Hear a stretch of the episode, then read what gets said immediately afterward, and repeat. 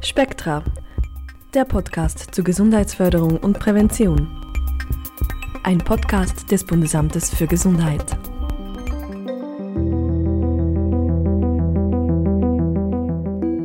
Am Anfang hat das enorm Mut gebraucht, überhaupt über meine Krankheit zu reden. Und ich habe gemerkt, es ist so wichtig und so gut für die Genesung. Die Experten haben sie dabei, weil es gibt niemanden, der die Kranken so gut kennt wie die Betroffenen und die Angehörigen. Und ich merke immer, ah, das müssten ganz viel mehr Fachleute wissen und hören, was, was die einem da sagen. Ich merke schon, wenn man dann mal zulässt, dass es definitiv etwas auslöst und die Leute auch Respekt haben und dann auch so ein bisschen die Augen aufgehen. Aber bis es so weit kommt, dass man mal jemand zulässt, das geht halt alle relativ lang.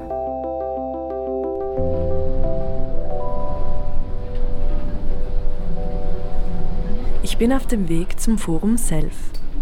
Das Forum Self ist eine Plattform, die im Rahmen der nationalen Strategie zur Prävention nicht übertragbarer Krankheiten gegründet wurde.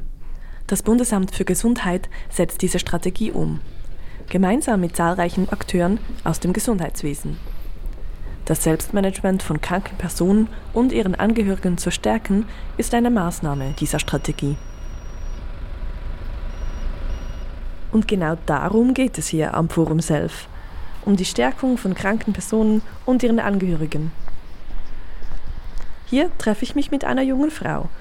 Anna Trolsen heißt sie. Sie ist selber chronisch krank und begleitet und beratet die Umsetzung der Maßnahme Selbstmanagementförderung aus der Sicht von einer Betroffenen. Das macht sie zusammen mit weiteren Personen im Betroffenen- und Angehörigenrat. Mehr dazu später. Das Foyer im BAG ist bereits belebt. Good Practice Angebote der Selbstmanagementförderung werden anhand Marktständen vorgestellt. Das Forum Self wurde gegründet, um Angebote im Bereich Selbstmanagementförderung mit Fachpersonen und Betroffenen zu diskutieren. Dazu gehören Fragen wie die Finanzierung oder die Qualitätssicherung der Angebote, aber auch wie Betroffene die Angebote mitentwickeln können. Nadine Stoffel-Kurt vom BAG betreut das Dossier Selbstmanagementförderung. Bei der Umsetzung der Strategie wurde schnell klar, dass hier die Betroffenen nicht fehlen dürfen. Bis jetzt haben wir uns eigentlich auf der Umsetzungsebene begleitet von einem Fachexpertengremium und haben dann nachher gemerkt, dass wir Betroffene und Angehörige sich brauchen bei der gleichen Diskussion. Ein Kernteam, wo Fachleute zusammenhocken und das Gleiche besprechen, aber eben auch der betroffenen Angehörige. Also zwei gleiche Gremien, operativ auf der gleichen hierarchischen Ebene. Der Betroffenen- und Angehörigenrat wurde im Juni 2019 gegründet. An den ersten zwei Sitzungen hat der Rat das Forum selbst mitgestaltet und seinen eigenen Beitrag, eine Podiumsdiskussion, vorbereitet. Im zweiten Halbjahr werden aufgrund der Diskussion am Forum selbst mit dem Rat zusammen Maßnahmen erarbeitet. Stoffel ist überzeugt davon, dass der Einbezug von Betroffenen und Angehörigen bei der Selbstmanagementförderung Wirkung zeigt. Wir machen, dass das für die Praxis relevant ist. Das ist eigentlich das, was wir wollen. Wir wollen etwas machen, unsere, unsere Aktivitäten äh, so leiten, dass sie ja wirklich für die Betroffenen und für die Angehörigen, die Leute, die wirklich die Angebote brauchen und die Selbstmanagementförderung profitieren dass die auch so ausgerichtet ist, dass es eben für sie passt. Nadine Stoffel-Kurt vom BAG koordiniert in ihrer Funktion auch das Forum Self. Deshalb war sie an diesem Tag ziemlich im Schuss.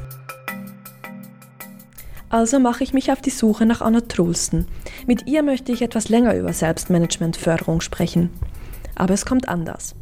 Wir sind zwar verabredet, Trulsten muss das Forum aber vorzeitig verlassen. Ein kurzfristiger Termin beim Arzt. Es ist dringend. Vielleicht ganz bezeichnend für den heutigen Tag.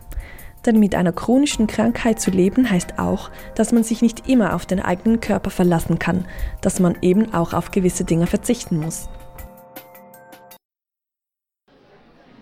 Das Interview mit Anna Trulsen fällt also ins Wasser, vorerst. Schade zwar, aber es gibt mir die Möglichkeit, noch etwas durch die Marktstände zu schlendern.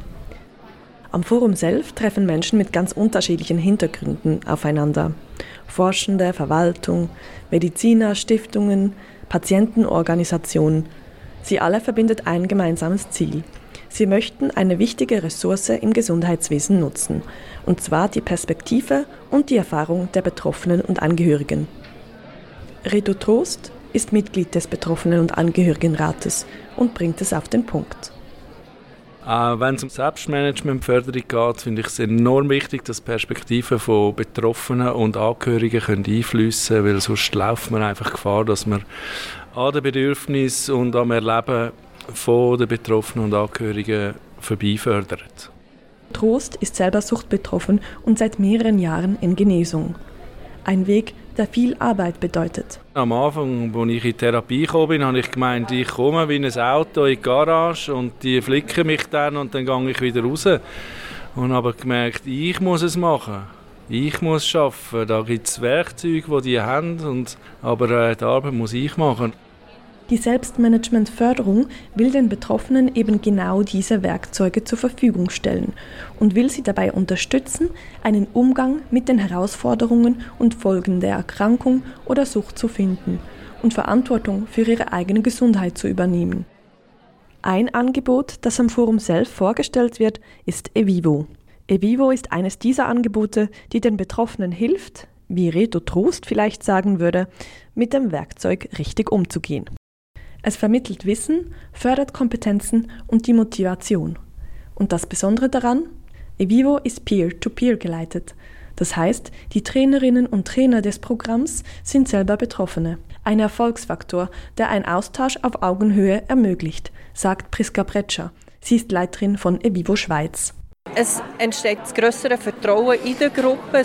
Es ist mehr Offenheit da. Die Leute sind ehrlicher zu sich selber. Es geht ja auch bei Evivo darum, dass man wirklich eigene Ziele ähm, klärt und, und umsetzt. Wenn man äh, einen Kurs geleitet ist von einer Gesundheitsfachperson, dann ist das viel mehr da, was, was ist erwünscht und weniger, was will ich selber. Was möchte ich selber? Das ist eine schwierige Frage. Auch wenn man gesund ist, woher weiß man als kranke oder suchtbetroffene Person, was gut für einen ist?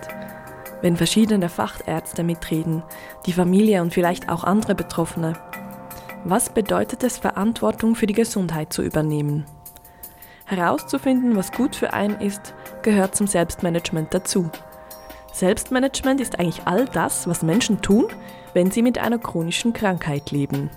Konkret heißt es zum Beispiel, Medikamente richtig einnehmen, Arzttermine koordinieren oder auf die Ernährung achten.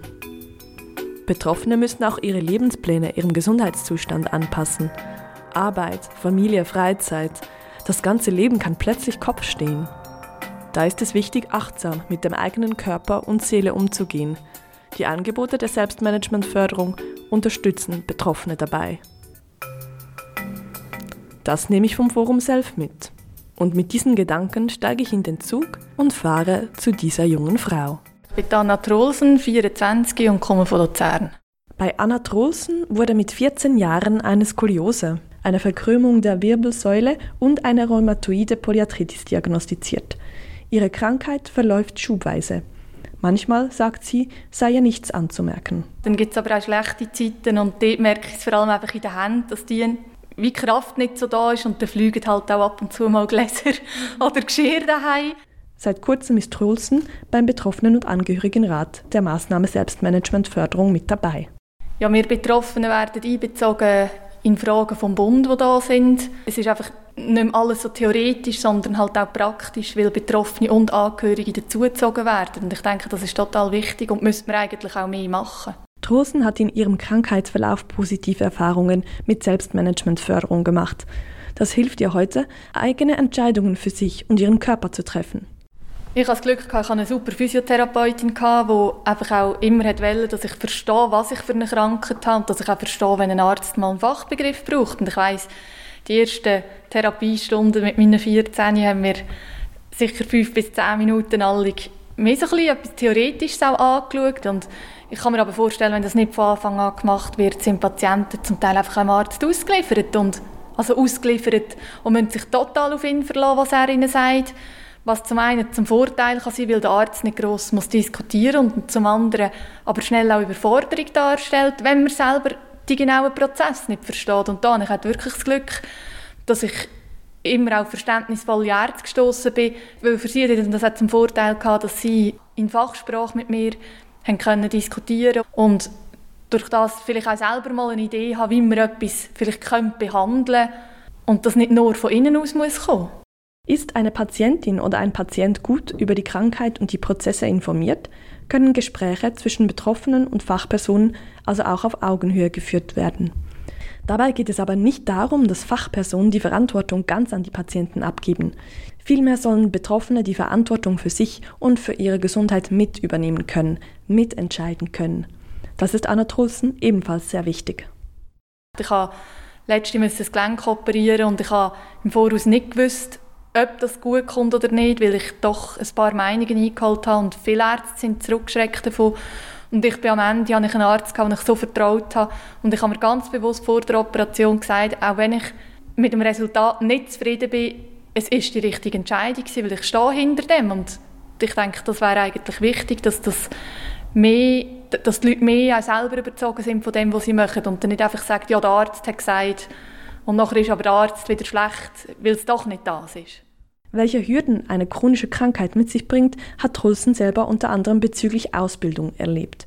Sie musste sich diese hart erkämpfen.